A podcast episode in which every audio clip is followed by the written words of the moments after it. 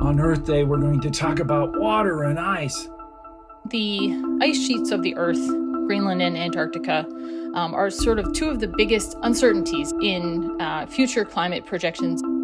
Hi, I'm Jim Green, and this is Gravity Assist, NASA's interplanetary talk show. We're going to explore the inside workings of NASA and meet fascinating people who make space missions happen. Here with Catherine Walker, and she is a management fellow at NASA headquarters and a visiting scientist at the Goddard Space Flight Center. Catherine has done fantastic research looking at the oceans and ice on Earth, as well as other planetary bodies. Welcome, Catherine, to Gravity Assist. Thanks. It's very exciting to be here. Well, you know, I'm really delighted to talk to you about, you know, one of my favorite topics, which is water in whatever form we can get it in. And indeed, uh, you've gotten interested in studying oceans and glaciers. Uh, how did that happen? Early in my life, we lived near the beach, um, and so we saw the ocean all the time. Um, and I was sort of just captured by its um, power because it, um, w- living right on the coast, you get a lot of storm damage and things like that. And you, other days you'd look and it's flat calm, and so it's just sort of this dynamic um, system that you can see moving and and doing things in, on the Earth um, on really short time scales. And so, you know, on a human level, you just want to understand that. Um, early on in my career, though, I was a geologist, and eventually that turned into looking at planetary surfaces um, things like Mars and the moon, um, early in my undergrad career. Um, and then eventually there was a newspaper article about um, uh, Cassini had seen Enceladus. And I learned that there were these planets that were made entirely of ice, um, which, you know, in some in some uh, sort of thought process that is similar to rock uh, when it's that far out in the solar system. And so um, I ended up looking at at ice um, on planetary scales and then coming back down to earth and saying hey what does it do here on earth? Um, and so i sort of did a roundabout way of becoming a glaciologist. Well when you go out in the field you've been uh, actually uh, looking at glaciers. Uh, what are you trying to do when you go out and you know explore? Yeah, that's a great question, uh, and I guess there's multiple answers. The first, first and sort of foremost, when we go out to look at glaciers, in my research anyway, um, we're looking for how right at that point where the ocean and ice meet. Um, so these are called marine terminating glaciers. Um, these exist in Greenland, they exist in Alaska, um, and obviously in Antarctica, which is surrounded by the ocean. Um, and so we look at how the ocean and ice uh, sort of interactions happen over time, um, and how the warming ocean, since that's the sort of uh, big sink of heat here on Earth, um, how that changes and how that then affects our ice caps and ice sheets on the Earth. Um, and so we go out there and measure um, how the ice has is shrinking, mostly, um, sometimes growing, um, but usually using airborne science and satellites, um, and then some you know ground measurements that we go out and measure things like radar um, measurements of thickness and things like that. Another answer, though, is we use Earth's ice sheets to better understand um, ice on other planets uh, and how it interacts with oceans or water there.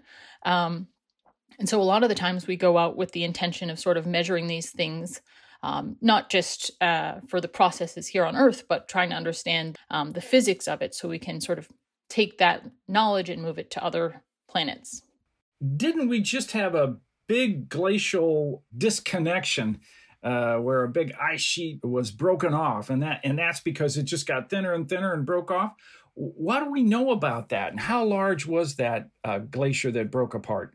Yeah, the Conger ice shelf, which was in East Antarctica, um, completely collapsed, which um, is not totally unprecedented. Um, there have been a few ice shelf collapses in West Antarctica, um, which is generally thought of as the warmer part of Antarctica. It's sort of hard to think about um, Antarctica being warm at all, um, but the western side is generally what we think about when we think about these melting glaciers uh, and ice sheets that we that we hear about in the news. East Antarctica, on the other hand, um, scientists generally think of um, as relatively stable. We sort of have that as our um, bank of, of freshwater ice um, on the Earth. Um, it's very cold, it's very slow. It's like the definition of glacial pace over there. Um, doesn't really do much. And so we were sort of thinking that uh, of that place as stable. But yeah, a, few, a couple weeks ago, a small ice shelf called Conger Ice Shelf, um, it was about 1,200 square kilometers in area. We were watching it over a few months now, but now that we have now that we know it collapsed, we can use that satellite record to look backwards in time and see what it was doing um, over time. And we could see that it was just getting thinner and thinner um, as the ocean warmed it.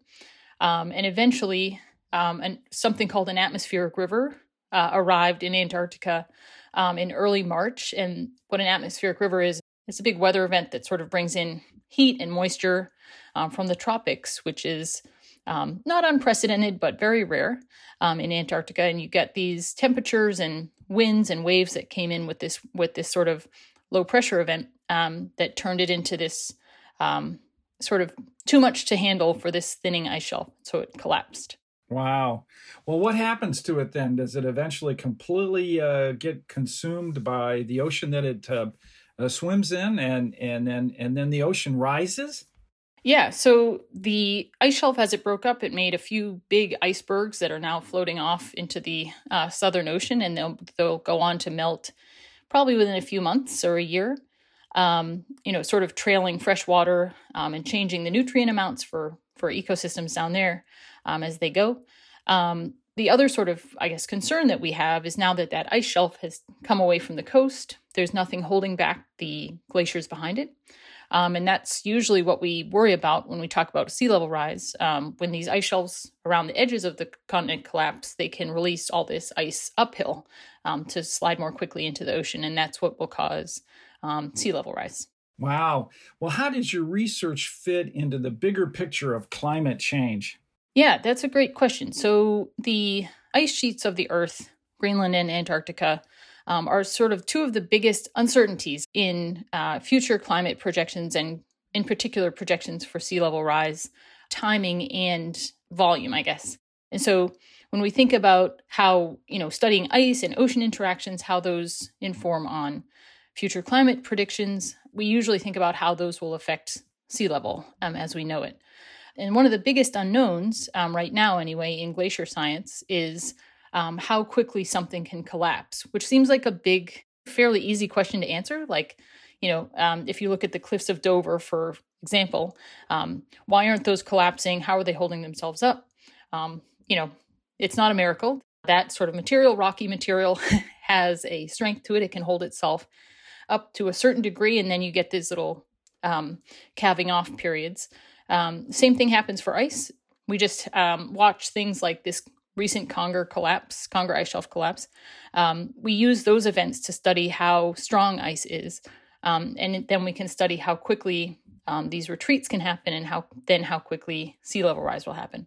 Um, so yeah, that's how those two sort of feed into our expectations for the future. Well, I heard that you also had a war- robot in Antarctica. Uh, what were you doing down there, and what was that project all about?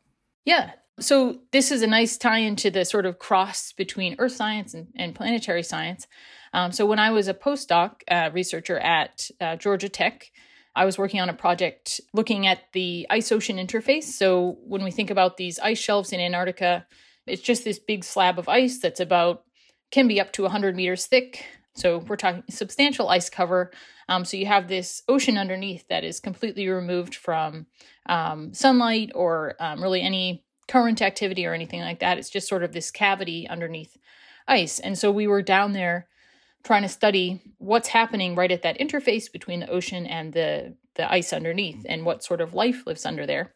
And so, you know, how else do you do that? But you send down a submersible vehicle. Unfortunately, people couldn't go in it, which would have been fun, but we couldn't go. It was just a little, um, basically a camera and a, um, some oceanographic instruments. Um, and we sent it down it sort of looked like a torpedo, um, and we sent it down through a, a hole in the ice um, and swam around down there. I mean, it was really neat because um, as, I guess as a as a glaciologist or an ice person, I was sort of just there to see what the shape of the ice looked like and what, how much was melting and things like that. But once we got to the seafloor, we could actually see these um, you know, anemones and um, starfish and like something I thought was a lobster, but it was just a giant shrimp. It was it was really cool, and you know, just thinking of how these things uh, live down there with no sunlight and no you know no nutrient source or anything like that was was sort of super cool to see. Um, just sort of proved the the point of like you never know what you're going to find when you go exploring. That's right. And you always have to look.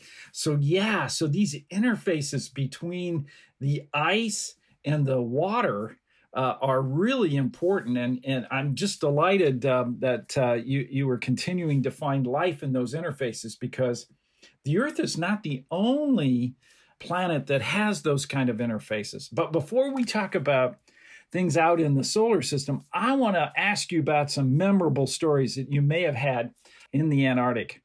Sure. Uh, so one of the most memorable things uh, that happened to me when I was there.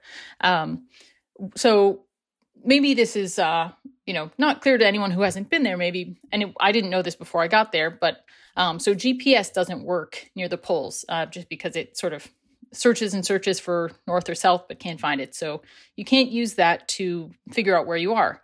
Um, and since we had this uh, robot underneath the ice, we also couldn't visually see it because it's covered, you know, there's ice, but then there's lots of snow on top of it, so you can't see through the ice or anything.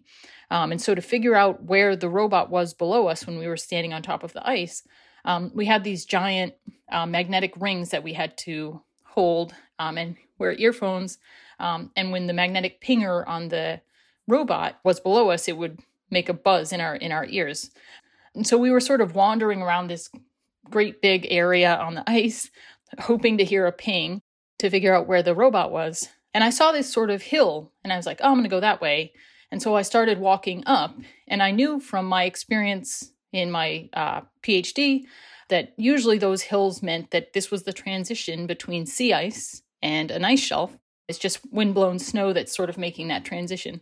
So sea ice um, is uh, not permanent ice. It's it's frozen out of the ocean in the winter, and so that's what I had been walking on. And I was like, I'm going to go up onto the ice shelf, which is where we thought the robot was underneath. And so, knowing my significant experience looking at satellite images of the area, um, I said, "Oh, I didn't realize they were attached to each other, um, the sea ice and the and the ice shelf." But in my eye at the time, I was like, "No, it looks connected. I'm going to walk up this hill." Um, and so I walked up, and suddenly I dropped uh, up to my armpits, basically into the snow. Um, and I had to hoist myself out, and I grabbed the the magnetic ring, and I was like, "Oh my god, what happened?" And I looked back down to where I'd popped out of, um, and there was this giant opening, and it was basically it wasn't connected. I was right from my satellite um, experience. Um, there was about a, a, 20 meter drop down into the ocean um, from there, and so survived that. Um, but that teaches you to trust your intuition and not your visual sight. wow. Yeah, that could have been dangerous. Yep. I'm so glad you survived that indeed. So, as our ice sheets begin to melt, and that's going to continue to happen, uh, is there a process for which they can come back? That's a great question, and one that sort of goes to our hope for the for the future, right? Because we hear a lot of um, news reports and things that say, "Hey, you know, expect the worst. Um, another ice sheet or an ice, another ice shelf has collapsed. Um, oh no." Um, which it is sad to watch um, them collapse, of course, and and there is a large amount of um, evidence that uh, the ice on Earth is shrinking, um, of course. But uh, one of the things that we don't know, aside from some of the stuff I talked about before about how it's holding itself together, we also don't know. Um, you know, as more um, ice melts into the ocean, we don't know how all that fresh water getting added to the system um, will change the ocean currents in the ocean system as well. And so, most of what we think about um, in terms of how we expect things to change in the in the future um, is set up based on how things work now. Um, but we don't exactly know. You know, if you add a whole bunch of, you know, say if all of West Antarctica disintegrated, which hopefully it doesn't, but um, even if it all did, uh, you know, what would that actually do to the ocean? And it might even stop itself. It might change current systems and things like that um, to tr- either slow or stop the um, process from continuing. Um, and so we don't know a lot of those natural feedbacks that might actually kick in um, to help, you know, uh, reverse the the process. Um, there are also, you know, a lot of, um, I guess, geoengineering ideas about how to sort of enhance the albedo of the Earth and reflect more sunlight back up. Um, you know, the Earth has a natural process in sea ice uh, formation that does that already. But if we can sort of prop up that process and cool things down, maybe um, there are a lot of ideas like that circulating as well. So it's not all it's not all bad news. Well, your experience on Earth about oceans and ice, and we're finding those kind of objects out in the solar system. Uh, what are the top icy moons that you're interested in when you when you think about these uh, these wonderful phenomena? Well, the first one that comes to mind, of course, is Europa. It's sort of this perfect or seemingly perfect laboratory for life to maybe evolve if it's there. Um, it's got a liquid ocean underneath a nearly pure water ice um, ice shell. Um, we can see in the cracks um, on on the surface that there's a lot of salts and things that you might expect from an ocean very similar to ours. Um, so that one's uh, sort of a um, pretty obvious one. Um, there's also Enceladus, which is a moon of Saturn, which also likely has a well, it at least has a south polar ocean, if not a global ocean. also, pure water ice ice shell. Um, and there's other ones, I guess, like uh, you know Ganymede or Callisto, which are older. Um, well, and Ganymede's much larger. But a lot of these places that maybe people don't think about all the time, but I think it's hard for us to imagine a an ocean below any sort of solid crust. But there's a lot of these places, uh, a lot of these icy moons out there that um, you know look very solid to us and are expected to be solid because they're sitting out in the middle of a you know way below freezing uh, solar system, but they actually have a lot of water. Um, and you know comparatively earth is pretty dry compared to some of these places so it's exciting. It sounds to me like our new view of the solar system is that the solar system is a soggy place. It's a good way to put it. Well what projects are you currently working on now so a few things i guess um, out in the solar system we're working on a, a project to try to look at how um, life might have evolved in uh, Europa's ocean, um, looking at sort of how you might expect things to evolve with the lack of sunlight, which is usually what we think of here on Earth. We think of, oh, you need photosynthesis and sunlight and uh, water to survive. And obviously, they have enough water um, on Europa, but um, none of those other things, um, and a lot of radiation, uh, which we don't ha- have here on Earth. And so we have to sort of rethink um, how we think about how life forms and how it uh, maintains itself. Um, so we're looking at that. Um, another project I'm working on is looking at that Conger ice shelf that we were talking about earlier, how that um, is going to affect that particular region of Antarctica in the near term and long term. And another project, I guess, that I'm working on um, now is just looking at how to better, I guess, observe high mountain regions. So the ICESat spacecraft.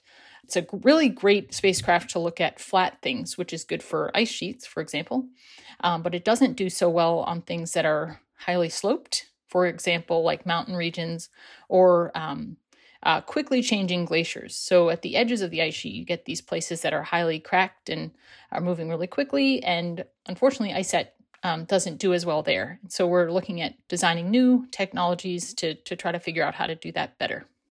In thinking about the possibility of life, underneath the icy crust of Europa. How could they possibly survive and what would they look like? That's a great question, and, I, and I'm sure a lot of people have a lot of answers. But one of the things we can think about on Earth um, is that, you know, a few decades ago, um, I think the general idea of life on Earth was um, you need sunlight, you need uh, water, um, and you need certain number of nutrients. But you know, over over the last few decades, even this is new um, sort of science. You know, we know now, um, things called extremophiles have been found, things that live in the, you know, some of the hottest places at the bottom of the ocean, at those uh, vents, those sort of mid-Atlantic ridge vents. Um, never would have thought of that before, you know, a few uh, decades ago that that would be a place that anybody would like to live. Um, but you know, we found organisms that uh, not, not only don't need sunlight, but then they can also live at these high, high heat places in the darkness um, and things like that. And we also found underneath the ice sheets on Earth, um, you know, we've drilled a really deep hole in the ice in the middle of the ice sheet uh, in Antarctica, you know, 1,200 meters down, found a pocket of water, and there was a literally a shrimp um, in there living. Um, you know, no sunlight, no um, nothing that we think of as as nutrients but he was living down there probably with a family um, and so there's these sources of, of energy um, and things that we don't we still don't know all about. And so, um, you know, I imagine at Europa there's uh, very similar um, sort of resourceful organisms that can figure out how to survive and how to um, sort of turn that any energy they can get into something they can live on.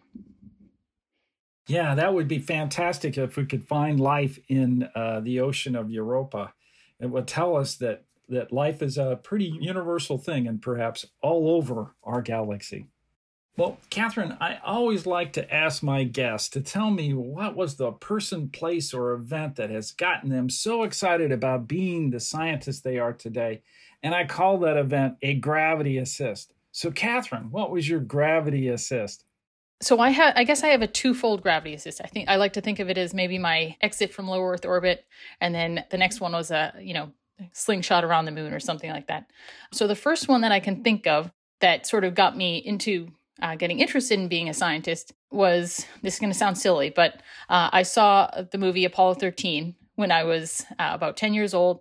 I told my parents, I said, I'm going to be an astronaut, which is basically uh, the same as most 10 year olds probably. And then, unlike most other folks, I think I'd never let that go. As I continued through my career, I said, Oh, you know, I liked the ocean, I liked geology. And I said, Hey, those things could actually help me be a, an astronaut someday. Um, and so I never gave that up. Later in my career, once I was getting through college and things like that, um, I got an internship at the University of New Hampshire with a scientist named uh, Antoinette Galvin, and she was the PI on the um, one of the instruments on the STEREO mission. Um, and I got a summer internship there. I was excited; it was close to home, and it, it was exciting because it was an actual mission at NASA, and I was, you know, finally working on a NASA thing. Um, and she um, was very kind to me. I had never had any um, sort of spacecraft experience before, so you know it was perfectly reasonable if she was sort of like, "Hey, do this summer project and then you're done." Um, but she, you know, she was super helpful and encouraging. Um, and she kept me on after the summer. She said, "Would you like to keep working with us? We'd love to, you know, have you on the team." Um, and she was just one of those people that didn't have to be that nice, but she was, and she was interested, I guess, in you know, sort of paying it forward in the in the field. Um, and so that really got me started at NASA um, and got me even more excited about being involved in stuff like this. So, um, yeah, she's she's the person that sort of pushed me forward. That's fantastic. Well, Catherine, thanks so much for joining me and talking about a fantastic look at water, not only as liquid but as ice. You're welcome. Thanks so much for having me.